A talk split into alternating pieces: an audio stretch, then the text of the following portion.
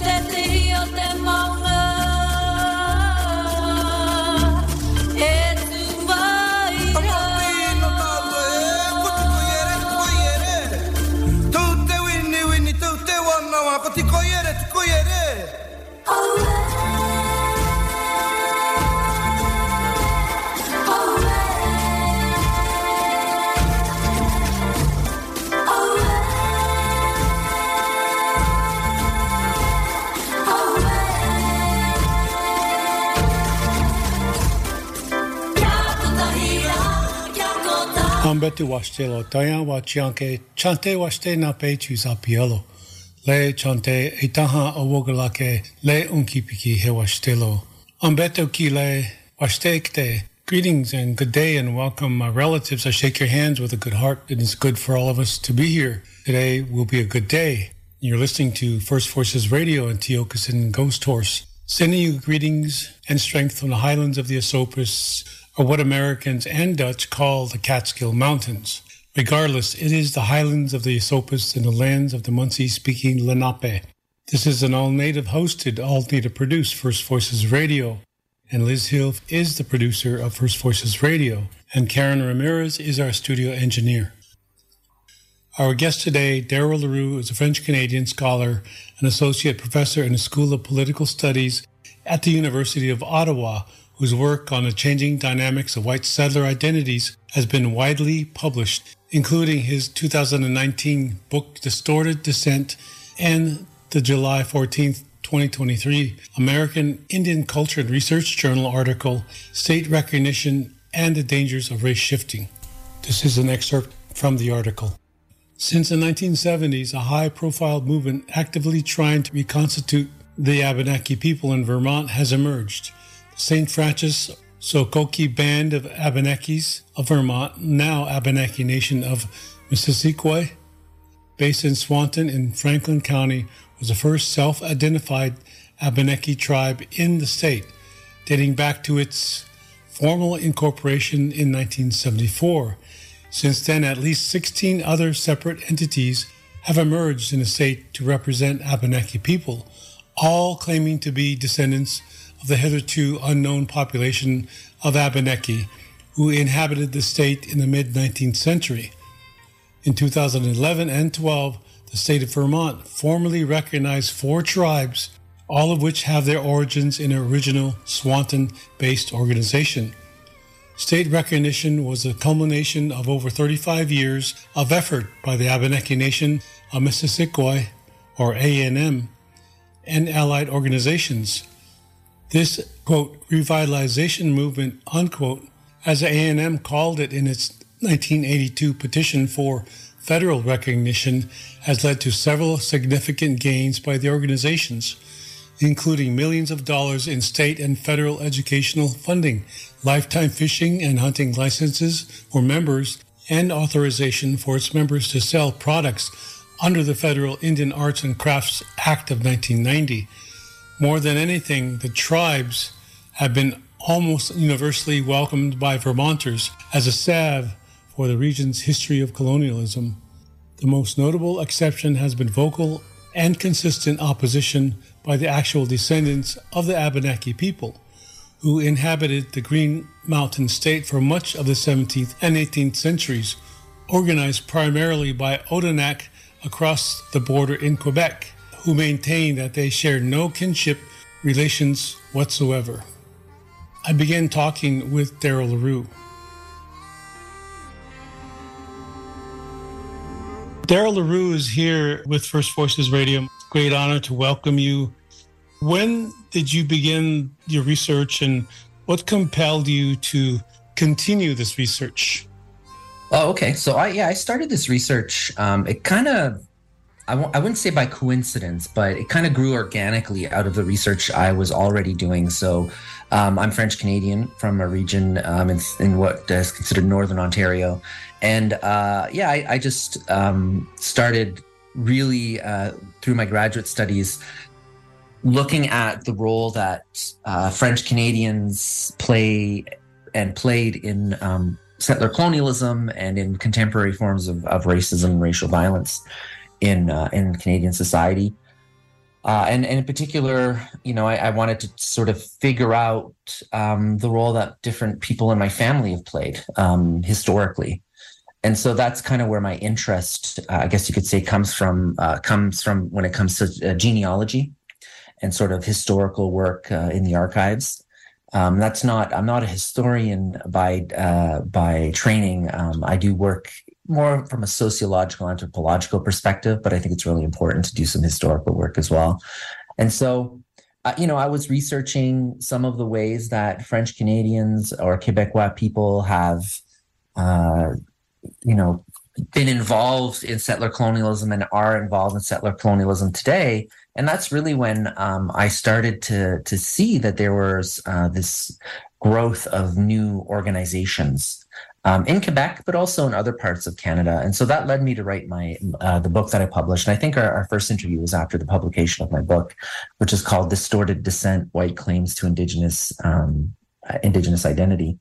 And it was in you know researching my book that I that I really figured out in a way how uh, genealogy plays into um, this movement today, where there are a few hundred thousand um, white French Canadians like myself who are claiming that they're Indigenous based largely on ancestry in the 1600s. And I think what's most important to, to realize when it comes to the opposition to that movement is that it is opposed um, strongly and vocally by uh, what we call here First Nations. So, uh, you know, Native American tribes in particular um, uh, throughout the eastern provinces where this movement is really strong.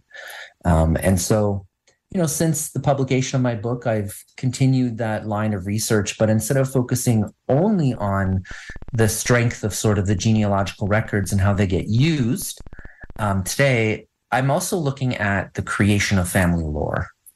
Um, because I, I, I, kind of, and uh, you know, I'm, I'm sure that you're aware of this, and uh, these are the types of stories we hear a lot about the Indian princess and and, and et cetera, et cetera.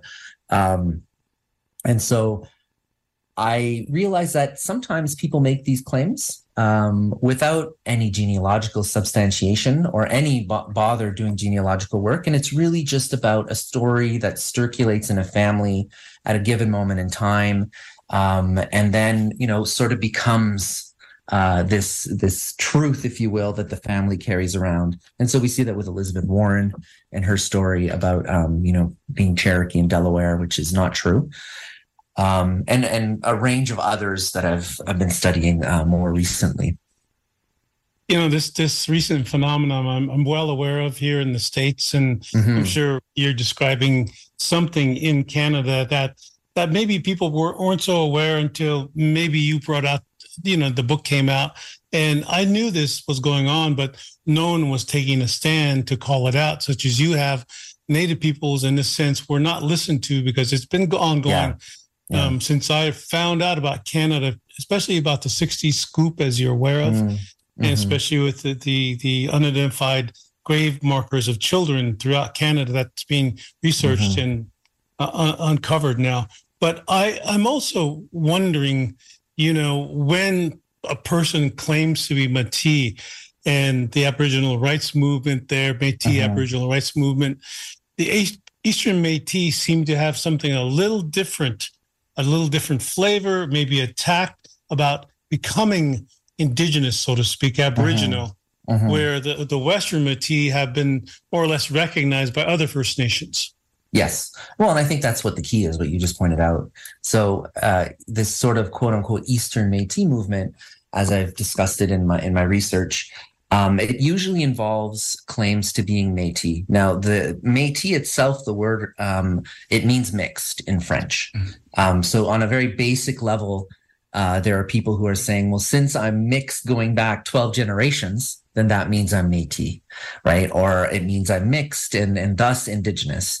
Um, now, you have an actual Métis nation uh, people, if you will, that are based, uh, were historically based largely out of um, southern Manitoba, but also right into North Dakota, uh, the Turtle Mountain Chippewa tribe. There are lots of actual Métis people who live there now who intermarried with Chippewa people, um, but they're, uh, that's actually the community with the largest number of Michif speakers. And Michif is a language that mixes French and Plains Cree primarily.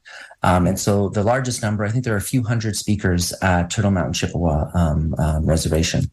And so that's just across the border, right, from Manitoba. So there's this sort of plains based Metis people are recognized um, by the Canadian state and by different Canadian provinces, by the courts, by First Nations people, because historically they had alliances with First Nations people. So if we look at um, specifically in, in Manitoba, then into Saskatchewan, they had a military alliance with the Plains Cree and the Saulteaux, who are sort of the the northern Chippewa, if you will, um, and also the um, the Assiniboine.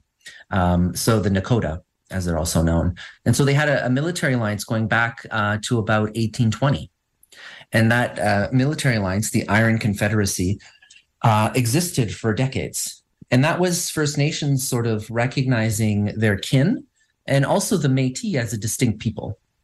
Um, and so that's really what marks the the Métis, um, you know, as a distinct Indigenous people, a post-contact people, right? They're not the only post-contact people uh, in sort of Native America, if you will, um, but they're one in in Canada that um, is well known because they lead a couple of major resistances, along with First Nation allies in uh, in 1869-70 and also in 1885. Uh, the 1885 battle um, is is the the first battle really where the Canadian military um, is used uh, domestically um, within within the boundaries of what is now Canada. Uh, in this case, against Indigenous people, and they massacre uh, dozens and dozens of of fighters, but also a lot of uh, innocent people and bystanders who are Métis and First Nations um, on the plains in what is now Saskatchewan. So um, that's what makes the sort of Western Métis Métis unique and recognized in Canada. Now, what what the Eastern Métis and I, and I say that you know I should say Eastern Métis in quotation marks because it's really a recent invention. Um, so we're talking the last decade, two decades at most, where um, you know there are these academics, these sort of political leaders of this movement who are arguing that, in fact, there were mixed people um, in New France back in the 16 and 1700s who predate even the Western Métis. And the fact that they were these mixed people means that um, today they have descendants who should consider themselves Eastern Métis. The major problem with that argument is the people who are mixed either completely over time, and we're talking here hundreds of years, they either completely um, assimilated to mainstream society. Um, and so they're Quebecois people, French Canadian, etc., or um, in the case of the sort of early contact period, you know, these these Frenchmen would have children with First Nations women, and those children were raised in their First Nations communities, right? And so they completely integrated into First Nations communities. And so their descendants today are, are largely still considered First Nations. So whether they're Abenaki, whether they're Algonquin, you know, different uh, different Anishinaabe people, um, whether they're you know uh, Innu, which are the indigenous peoples on the north shore of the St. Lawrence, um, and so you know there's this. I, I I hesitate to call it a debate because I mean it's fairly settled in terms of what you read in academia when it comes to Indigenous Native American studies, um, when it comes to First Nations positions on this. The federal government doesn't recognize any of these groups in the Eastern Metis movement, and neither do any of the provincial governments. So they have no recognition whatsoever, um, except because of this focus on self identification on an institutional level. Um, individuals who are part of this movement do often get resources you know jobs uh, scholarships bursaries um, other forms of funding that are reserved for indigenous peoples that indigenous peoples have fought you know, for quite a long time to have in place um, to support, you know, their needs in their community. And so we do unfortunately see um, a lot of jobs um, in the federal government, in academia, in the arts, funding agencies, and etc., going to individuals who really aren't considered indigenous by anybody except themselves and the groups that they're members of.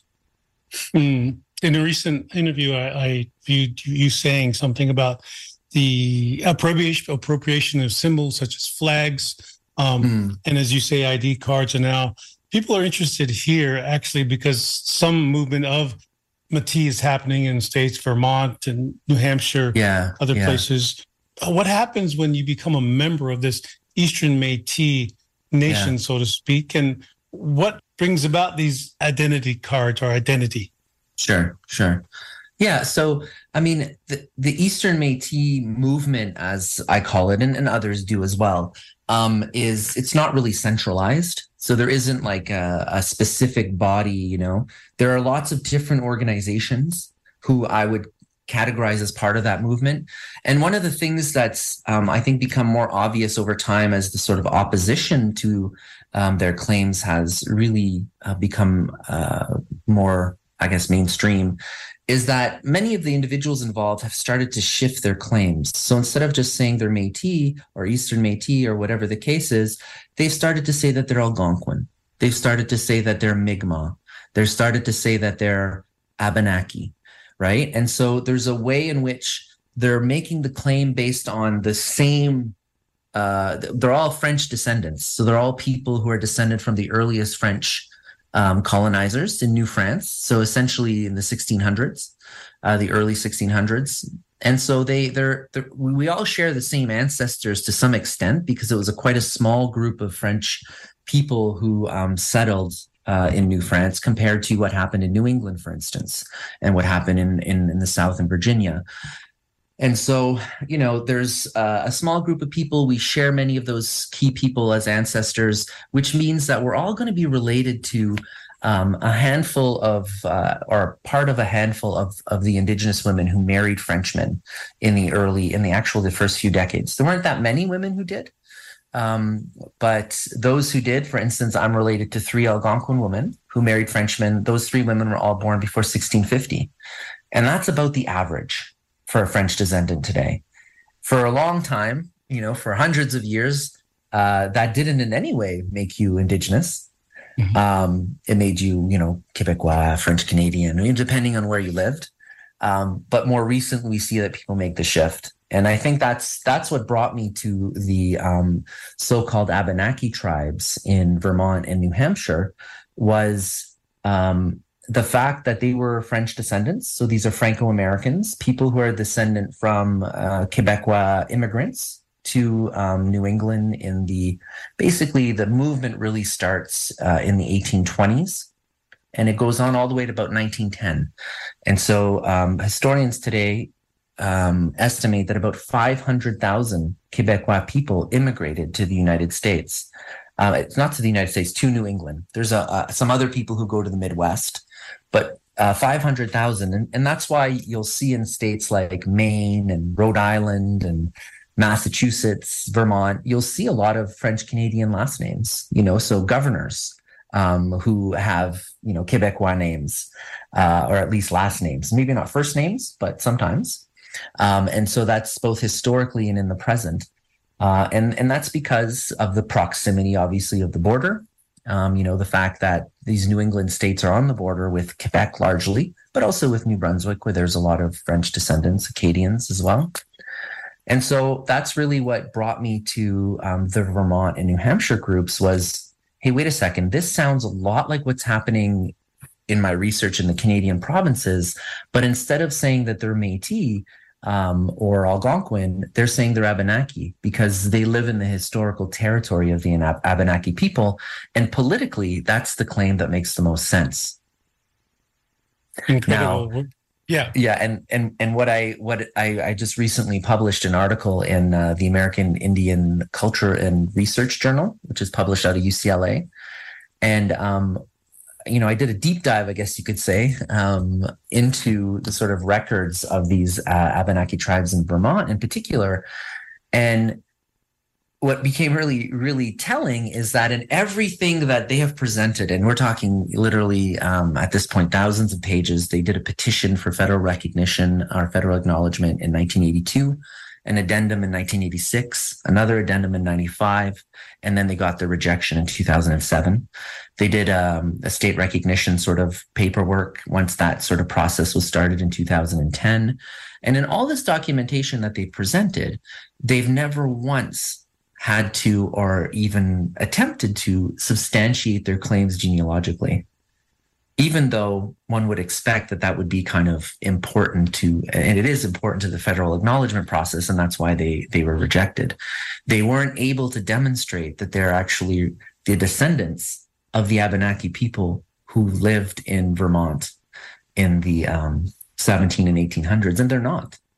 They claim that they're uh, the descendants of a hidden abenaki community of and, and their claims have shifted. In 1982, it was 15 families. In 1986, it became 200 families um, in northwestern Vermont. So all of a sudden, their historical community grew. You know, we're looking at 10, 12 times uh, with the matter of four years. And then back in 1995, they they brought it back to about 20 families. Um, and so their their own claims have shifted remarkably over the years, and it's because honestly, they're they're making it up. You know, they have tried as much as they can. I I imagine that there are people involved in this movement who believe that they're the descendants of Abenaki people. Um, there are others who might know that they're not, and so they find ways to kind of avoid ever having to discuss that openly and or um, any questions that might be uncomfortable about that. But um, you know, when you look at the actual records, it's very clear that they are the descendants of white French Canadians who came to Vermont in the 1800s. Darryl Leroux is an associate professor in the School of Political Studies at the University of Ottawa, French Canadian from North Northern Ontario.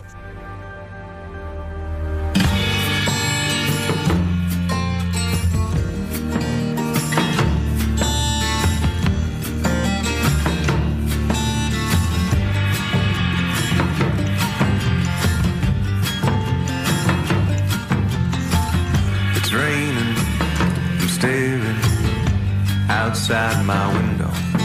There's a tiredness in my bones. I feel helpless and alone.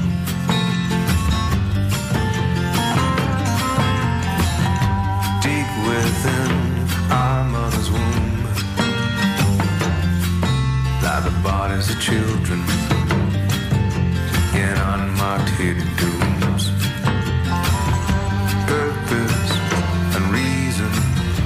That's what they say that you'll get when you have kids. And I did. Bruises and fresh open wounds reveal stories that were told to me in room. I knew old man sit in his armchair. Sometimes at night I'd catch him crying, sitting there. He cried because when he was a kid, he spoke his own language and then lost his voice and part of his own lineage. This land is your land land is my land. This land was made for you and me. A poor choice of words by Woody Guthrie. This land was taken. And now everyone sees. One family had their land stolen. The other was stolen from their land.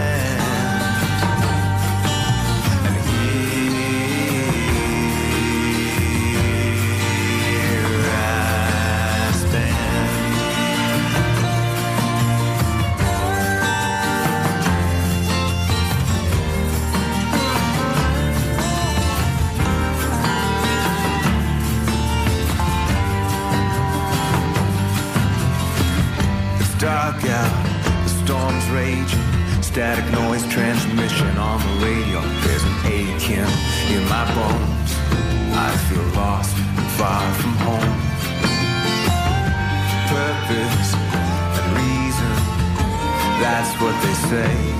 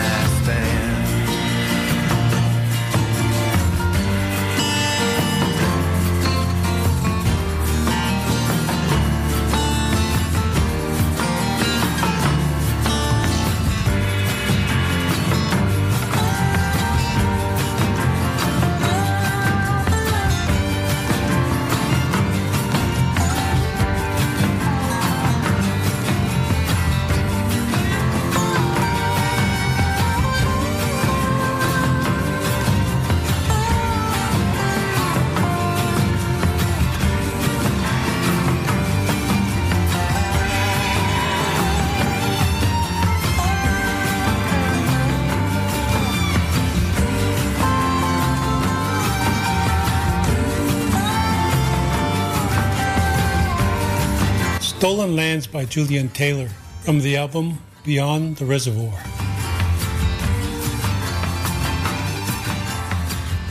And welcome back to First Voices Radio. My name is Tiokasin Ghosthorse. We continue the second half hour with Darryl Leroux with an article published in the American Indian Cultural Research Journal, State Recognition and the Dangers of Race Shifting. Darryl Leroux is an associate professor in the School of Political Studies at the University of Ottawa, French Canadian from Northern Ontario. Just a note, you mentioned 1820, 1910, 500,000 influx of Ah. French Canadians. So Yeah. it, it seems to be like, okay, at this time uh, in 1900, there were less than a quarter of a million Native people left in the United States from all the Mm. decimation and, and massacre. So Mhm. I wanted to actually go back to where, what are they protecting? Because I'm all this time you're speaking of like, what are they really protecting? What's going on Mm. there? And when you talk to them, you get, even I get a backlash, and I like, okay, there, this is meaning there is something hidden to me, because you know they, they could actually set down what which we'll talk about later this um, mutual agreement of understanding that came between the Western Métis and the First Nations. I really want to know what, what's going on underneath all of this, why Mhm. they are doing this. Yeah. I mean, you know, ultimately I do too, which is partly why I'm working on this. And, Huh. you know, I come up with a few, um, I think, interrelated explanations um, in this recent article. Um, you know, I'm, I'm not, uh, I'm not suggesting that I have the answer because I think Right. it's very complex. There's obviously some um, some complex sort of psycho psychological, social psychological um, uh, things going on here that are a little bit outside of my expertise, but I'll, I'll give it a try and you can tell me what you think. and so, I mean, the, the three major lines that I take in, in the research, there's the big picture.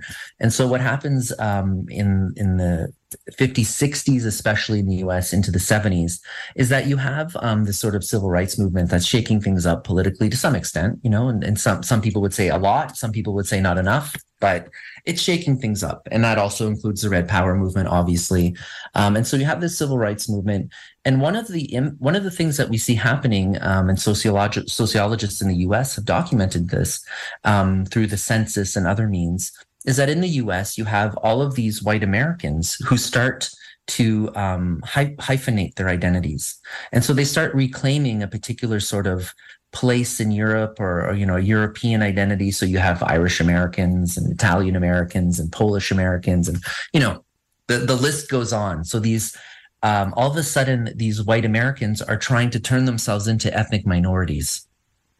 And one of the reasons why, you know, sociologists have explained that happening is because this is at a time when, um, you know, uh, African Americans, Native Americans, uh, Asian Americans, etc., are really pushing back at the history of racism in the United States, um, and the history of colonialism. And so, white people, um, in a way, take a step back and think, well, if I can disassociate myself from whiteness and from dominance, um, maybe that's something that would be helpful to my sort of social and political identity. And so you really see the the the, the creation of all these organizations that are there to uh, help white people connect with their European roots away from whiteness so that you can kind of say well my people came here and they they they they suffered the potato famine right they were refugees they were people who suffered too. How could they be colonizers? How could they be? They had no choice but to leave. They had to flee, etc. Right. So you can imagine that that's a, a particularly attractive strategy. And again, it's not that people sit down and they think, "What am I going to do here?" It's a social movement again, right? There's things that are happening in society, and people start changing their identities, the way they understand history. And so that's one thing that happens. You see that there's a really big move away from just this kind of white identity. And the, the irony is that their ancestors, so these Irish people and Polish people and etc., who arrive in the you know latter half of the 1800s, they did everything they could to be considered white, right? Mm. Um, and so the other thing that happens is those who are uh, are able to sort of trace their ancestry even further back. So whether it's to the Mayflower and the New England, you know, the Puritans, or whether it's down uh, in uh, Virginia, Jamestown, etc., they they start finding these uh, quote unquote Indian grandmothers. And so we see this in we see this in the census. There's been really great studies of the census that show that um, by 1980, the number of people who are identifying as having Native American ancestry, uh, it, it it's off the charts. We're at 5.2 million people in 1980, right? But there's historically there's no more than a million in the United States in the previous census. So, who are these people? And what sociologists and demographers have shown is that those people who are claiming that they have Native American ancestry, but still claim that their quote unquote race is white, and there's millions of them, um, they're they're middle class white people. Mm-hmm. Who are unhappy, you know, with their lot in life um, for whatever reason, and so they they start to sort of claim at least hesitantly. They're not saying they're Native American, but they're saying they have Native American ancestry, but they're still identifying as white. Now, that group today has completely shifted the demographic makeup if you read a census, because they're almost 20 million now in the last census. Imagine, right? That's that's yeah. a, an, an enormous amount of people in the United States who are saying they have Native American ancestry, when really we're talking about a Native American population of federally recognized tribal members of, you know, one and a half to two million people at most. And so big changes that are happening at that point in time. Um, and so that's one of the ways that I try to explain what's happening is that there's a particular sort of series of sort of social and political changes that lead, in this case, white Americans to desire a different identity, And so my reading of that and the reading that sociologists present is that really it's an escape from any sort of accountability in these sort of racist relations, colonial relations that exist. And so that's really the beginning of these groups in Vermont. It starts uh, sitting around, uh, this is according to their own petition in 1982 to the federal government, but it starts by um, a French Canadian man, Homer St. Francis, and a, a few of his buddies sitting around a kitchen table um, talking about you know who they are and how poor they are and what they can do about that in the late 1960s, and it leads to them incorporating in 1974 and calling themselves Abenaki. Um, because the Abenaki, where they live, Swanton, uh, Vermont, in the northwest, along uh, sort of the county that's right right uh, alongside Lake Champlain, mm-hmm. so across mm-hmm. the lake from New York State, um, they um, that's uh, it's actually Swanton is where there was a historical Abenaki village in the 1700s. So they imagine themselves as replacing the Abenaki and being the actual Abenaki today, which is you know that's that's a function of settler colonialism. You know, a, a settlers imagining that they're the, the, real natives, and so it's at that particular moment um, in the in the 60s and 70s where this movement is birthed. Um, it doesn't really take on too much import until about the end of the 70s and then into the early 80s when they um, they submit their petition for federal acknowledgement. So just to give you a sense, that's one of the lines, I guess, of argument that I take the social and political sort of, of, of framework. Another line that I, I look at is um, one that um, I guess kind of makes sense on some level, but it wasn't one that I was particularly aware of prior to doing this research. Uh, so what what people who've been studying um, the these sort of these new movements have uh, demonstrated is that um, states with uh, the smallest proportion of Native Americans and or the smallest number of federally recognized tribes are the states that are inundated with these claims. So either new false groups, so especially in the southeast, but not only. Also, you can see here in the northeast, um, and or uh, individuals on the census making these claims. So it's much more likely if you live in a state uh, that has very few Native Americans relative to others that um, you're going to feel comfortable saying you're Native American. You're not going to be challenged uh, you know, less people around you are going to know what it means to be Native American, what it means to live on a reservation, what it means to, you know, be part of a tribal government. And so it, it's easier to get away with these claims, which means people are more likely to do it. And that's what you see happening uh, in Vermont, right? So Vermont doesn't mm-hmm. have uh, a federally recognized tribe. Uh, the Abenaki, who are the descendants of the Abenaki people who lived throughout New England, they live in Quebec. They live on two reserves, which are they're called in Canada. Um, Odanak, which has about 2,000, a little bit more than 2,000 citizens, um, and Wôlinak, which is just down the St. Lawrence River from Odanak.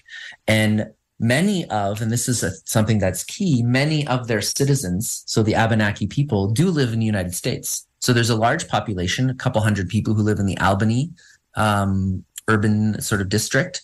Uh, and they're the descendants of an Abenaki population largely that lived in the Adirondacks uh, in the 1800s.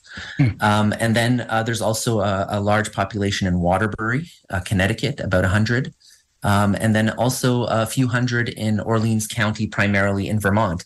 And these are all individuals who um, have Indian status, um, according to the Canadian government, but they're dual citizens. They're Canadian and Americans, and most of them have only ever lived in the United States. And so the Abenaki people haven't left the United States. It's true that they're based in Canada, but um, the story that the uh, fake tribes tell in New Hampshire and Vermont is that they completely left and they're the descendants of a population that was hiding. And so they're not related to the quote unquote Canadian Abenaki. Um, and so it becomes sort of a national issue, you know, because there's mm-hmm. this border that has really uh, infringed upon Abenaki sovereignty. And that's been very useful for this, these fake groups in Vermont and New Hampshire to say, well, what do they have to say about us? They're in Canada, they're Canadian, you know, whereas their territory is just as much in the United States as it is in Canada. Um, and obviously, they're not the only tribe to have that reality, right? There are many of them throughout um, the West, in particular, where, uh, for instance, even where you are in New York with the Mohawk, right? Mm-hmm. Um, who have territory across the border, and that makes things complicated. Um, and so the lack of a tribal presence um, in a state really dictates how much um, this sort of type of movement can take off. And so um, by taking off, that can lead to um, these problematic state recognition processes. And that's the third part of my argument. So the first part, again, is these changes that are happening with white identities. The second part is the lack of um, of a Native American presence in a state, mm-hmm. uh, in this case, Vermont, New Hampshire. And then the third one is uh, the state recognition process itself. And in Vermont, I, I, think I point out in my article, it's it's full of conflicts of interest. Um, and so, for whatever reason, in 2010, once they fail at federal recognition, um, the the sort of uh, the, uh, the, House, the Senate in Vermont seems open to this idea of recognizing these tribes because they're not going to be able to open a casino, right? And that's the fear in a lot of uh, the places in the Northeast. That was apparently the goal of the founder of the organization back in the 60s and 70s. Um, this idea of you know making themselves wealthy through um, a casino, um, but in any case, they set up this state recognition process with um, uh, basically a commission for Native American affairs that's completely staffed by people from these fake organizations. They are they get to replace themselves also. So they they you know they can name people only they can name people to the commission and um, so they just name their family members and or people who are in their so-called tribe um, they have brought in outsiders once in a while. There was actually a Native American woman, I think she might be Lakota, who was on the commission and recently stepped down because she said these people are fakes. You know, I can't work with them anymore. Um, so you take a risk when you bring in actual Native Americans to work with you because they might actually call you out, right? And that's what happened. Um, and so it's you know even the the outside um, the reviewers. So to be able to get recognized, you put together an application, and there are these three outside independent reviewers. But in my article, I demonstrate that six of the seven reviewers who've been hired for these four tribes have been recognized. Um, they all work for the tribes. They've worked for them in the past. One of them not only as a tribal member, but he wrote the, the applications from two other tribes. And he reviewed other ones you know and he was on the commission at one point. And so it's just it's really kind of a joke you know like it's once you start kind of scratching at the surface and you're like well how did this happen? And you're left wondering like who who allowed this to happen? There's yeah. no um, there's no rigor in the process. There's no independence like i said it, it makes the state of vermont like uh, it makes it a bit of a laughing stock, really, um, oh, the state recognition process. And so, state recognition processes aren't necessarily problematic on their own, um, but you know they've they've really started to come in as well since the 70s and 80s. Um, you see that there are more and more states with state recognition processes, but the states with the the states with the largest populations of federally recognized tribes, they don't have state recognition processes because those tribes lobby them hard to say, no, you don't get to recognize if there are other Native Americans in our territory. We get to hmm. do that. Right. And so, uh, like Oklahoma does not have a process. North Dakota, South Dakota do not have processes. Right. And so it's not surprising that a place like Vermont that may like to think of itself as a bit progressive, as, you know, sort of fighting the good fight of social justice, or like, well, we're going to put in a process that really just allows these people to decide who's part of their community. Um, and meanwhile, these people are are white Franco Americans. It's it's incredible. This I I'm, I'm just kind of like queasy a little bit, trying to figure out what where, what question to ask next. And in yeah. the few minutes we have left, uh, Darryl mm-hmm. Leroux is um, these uh-huh. ideas that are very racist. the social phenomenon. Uh, they're they're populations of more more you know as you said several hundred thousand, tens of thousands of Métis mm-hmm. that are much bigger than First Nations numbers themselves. And I'm getting to a place now where I'm really thinking about the in the United States it's called pretend Indians, mm-hmm. um, and they're being called out.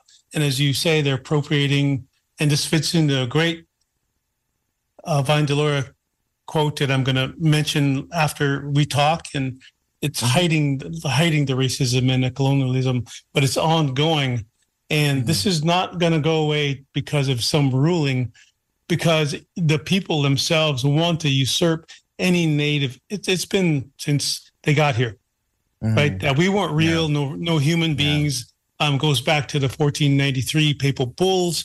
It's Yeah. ongoing. So what do Yeah. we do as native people? And you you seeing this as a as a French Canadian, you know, Mhm. without the border. Let's let's erase the border because this is Mhm. both both sides of that border.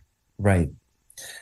Well, I mean, in my work, one thing that I, I I try to do is to think about the the bigger like the problem. That's why I talk about it as a movement. Um, and I think that one one thing that can happen when you're working um, to you know expose the inner workings of a particular movement is you you definitely can get caught up in um, in the individuals who are involved in that movement, you know, and trying to like focus on I don't know, you know, whatever the case is, doing research on individuals, figuring out what their claims are, you know, figuring out how they're harming uh, other people they work with, particularly Indigenous peoples, because that's what we see. Um, and and I'm not saying that that shouldn't be done. I just think that my approach, more often than not, has really been to think about this as a social and a political phenomenon Yeah. that needs those types of solutions Yes. right? It needs social and political solutions, not not just um, focus on sort of bad apples, if you will.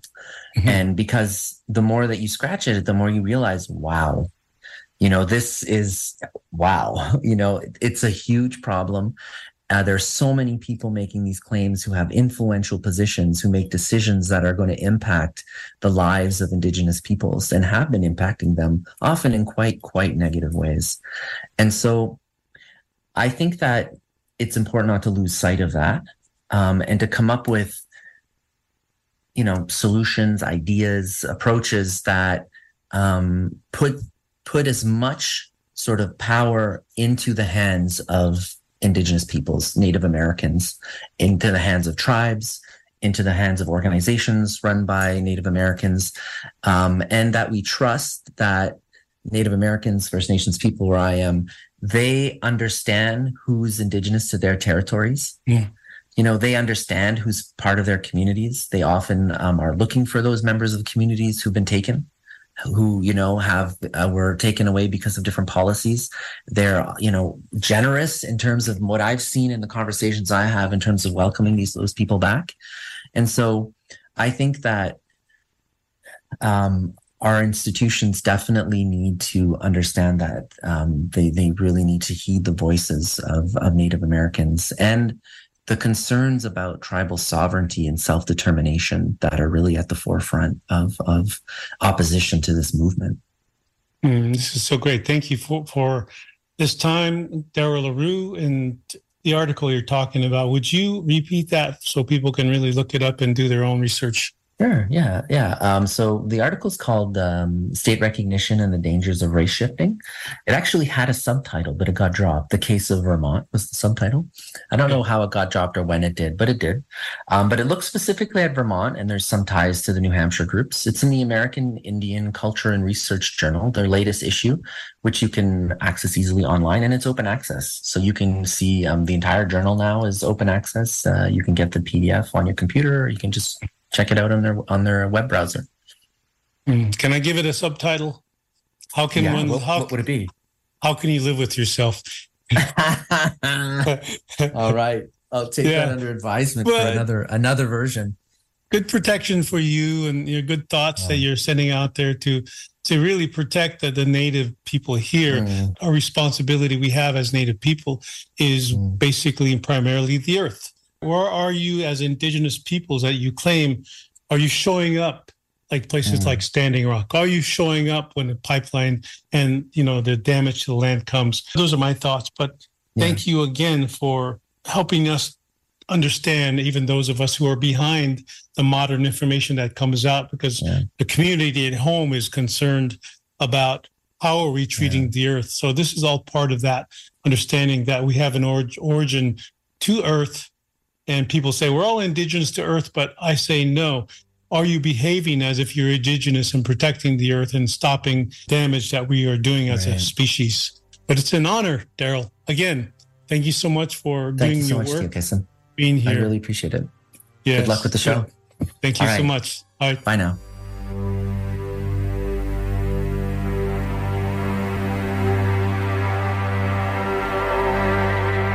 I'd like to quote from the book Playing Indian by Vine Deloria's son, Philip Deloria. This story is a very different one. It is more tightly linked to destiny, to Indians who simply vanish, to the relativity of culture and meaning, to a long standing license to make oneself over. Americans have often been inclined to keep the narratives of American nationhood and American character away from each other, and yet the two stories are inseparable.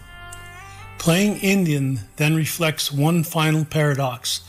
The defining pairing of American truth with American freedom rests on the ability to wield power against Indians, social, military, economic, and political, while simultaneously drawing power from them. Indianness may have existed primarily as a cultural artifact in American society, but has also helped create those other forms of power which have been turned back on Native people. The dispossessing of Indians exists in tension with being aboriginally true. The embracing of Indians exists in equal tension with the freedom to become new. And the terms are interchangeable, intricate relations between destruction and creativity for both Indian and non Indian Americans are themselves suspended in an uneasy alliance. And so while Indian people have lived out a collection of historical nightmares in the material world, they have also haunted a long night of American dreams. As many Native people have observed, to be American is to be unfinished, and although that state is powerful and creative, it carries with it nightmares all its own. Thank you for joining us here on First Voices Radio. My name is Tiokasin Ghosthorse. Doksha Akewa Chiangtelo.